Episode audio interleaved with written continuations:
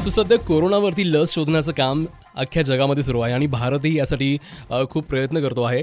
सो या वॅक्सिनसाठी भारतामध्ये मानवी चाचणी करण्यासाठी ज्या लोकांची निवड करण्यात आली आहे त्याच्यामध्ये एक नाव आहे ते म्हणजेच वेस्ट बेंगॉलमधील चिरंजित धिबर यांचं नाव. आणि या सगळ्याविषयी बोलण्याकरता चिरंजित स्वतः आपल्यासोबत आहे वेस्ट बेंगॉलवरनं. आपण बोलूयात चिरंजित यांच्याशी. चिरंजितजी हाय हाय कैसे आप? हाँ मैं ठीक हूँ। आप लोग सब कैसे हैं? मैं भी एकदम बढ़िया हूँ जी. थैंक यू सो मच अच्छा चिरंजित आप कहाँ से बात कर रहे हैं? मैं वेस्ट बंगाल से जो पश्चिम बर्धमान जो डिस्ट्रिक्ट है वहाँ के दुर्गापुर सिटी से बात कर रहा हूँ। अच्छा और दुर्गापुर में आप करते क्या है? मैं एक प्राइमरी स्कूल टीचर हूँ। प्राइमरी टीचर है आप बच्चों को पढ़ाते हैं।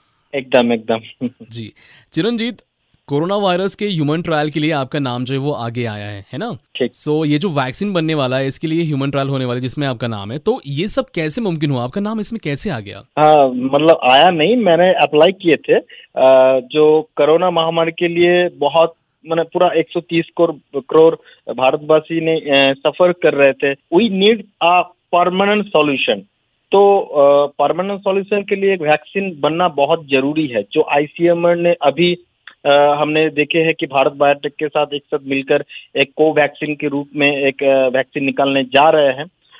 जिसके लिए हमने पहले से ही अप्लाई किए थे ट्वेंटी सेवन अप्रैल को मेरा ह्यूमन बॉडी विलिंग किए थे कि हम डेडिकेट कर रहे हैं for the sake of nation और हमने अभी दो चार दिन पहले आईसीएमआर से एक मतलब कॉल आया और बताया गया कि I have been selected and and मतलब मुझे मानसिक रूप से बहुत प्रस्तुत होने के लिए बोले और कभी भी कॉल आ सकता है। तो जो बारह इंस्टीट्यूशन चुना गया इस ट्रायल के लिए और एथिक्स कमेटी बनाया गया, उसमें से एक है भुवनेश्वर। जहाँ के the I M S and SUM hospital है, वहाँ पर ही ट्रायल होने वाला है मेरा। 93.5 रेड एफएम पर मैं हूँ अभिनीत, आपके साथ बजाते रहो।